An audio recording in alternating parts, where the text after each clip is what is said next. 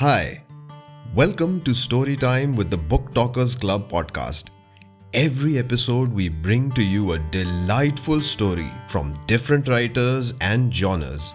Each story is read by one of our narrators in a live session with a unique style of their own. Hope you enjoy this one.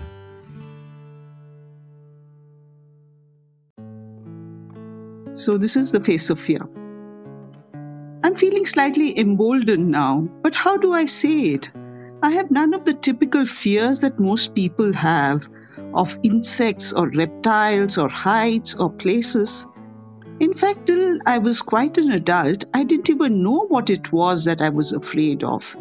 And yet the fear itself was real, a tangible dread which stopped me from doing so many things which people did routinely. Yet, I think I need to record my fear and my feelings here and now today.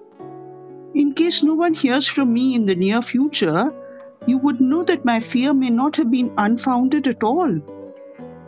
About my fear now, to put it very delicately, I have a pathological fear of my person being invaded. Not by bugs or insects or reptiles or rats, but by the most dangerous and also the most stupid of all creatures men. They attack you when they dislike you, and they even kill you if they like you. All through my childhood, I could never embark on any of the outdoor trips which involved going to strange places. I couldn't join my friends on school picnics, weekend getaways, or college excursion tours. I would always volunteer in advance, plan my dress and all its accessories, the food I would take along, and so on. And yet, invariably, something would happen to prevent me from being a part of the group. I would have some strange disease, ailment, or at times even some terrible accidents and broken bones, and I would never leave home. Even at school and college, I would always ask one of the girls to come with me when I visited a toilet for the fear that men may be lurking around behind closed doors only to pounce on hapless me and overpower me when I'm caught unawares. My behavior brought out the most kindly and the most maternal feelings in some of the girls. In fact, by standing by me, they got self selected as my friends. Things came to a pass when my fears came to a head soon after my marriage.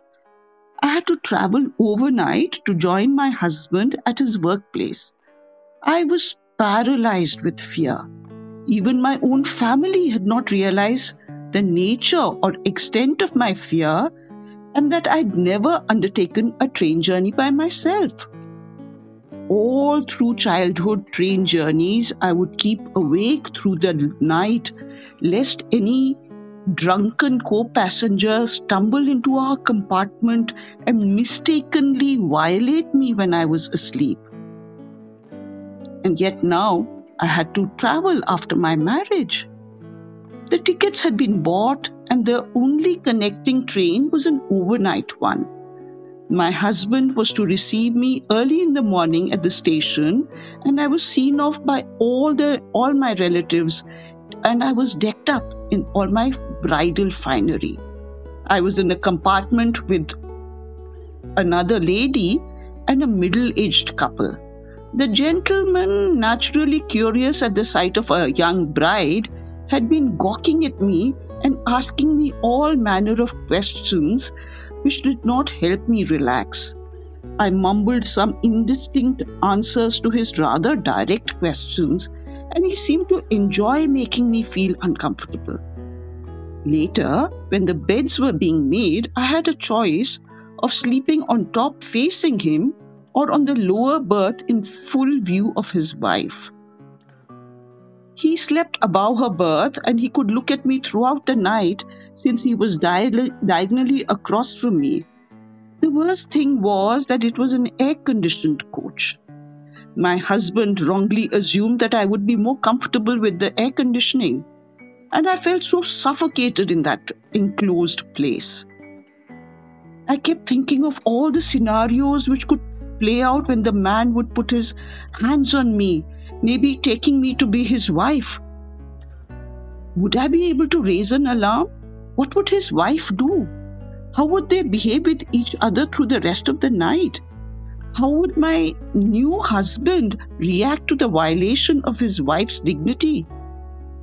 Would this guy put his large hand over my mouth before carrying on with the rest of his lecherous groping? Would I be able to breathe long enough to raise alarm? Or would I die? A beautiful young bride raped mysteriously in a train compartment, yet another addition to the national train rape statistics? It was a nightmare, that trip. Ask me not how I survived that night in extreme proximity to a strange man. But I did survive and learnt a few lessons. The most important being that I should, under no circumstance, travel alone by train, especially on an overnight journey. Years have passed by now.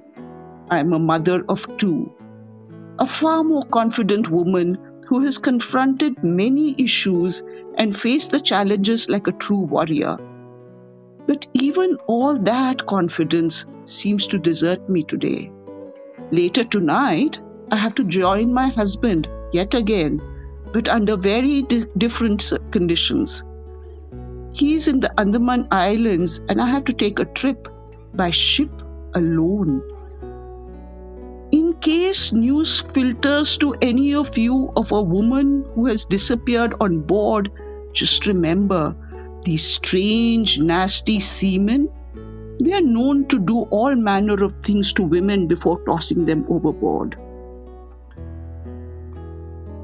That was my story, The Face of Fear. Thanks for listening to our podcast. I'm Mohit Singla and this podcast is hosted on Hubhopper. Hubhopper is India's leading podcast creation platform. And if you want to start your own podcast for free, you can click on the link in the episode details or visit studio.hubhopper.com. You could also download the Hubhopper app from the Google Play Store.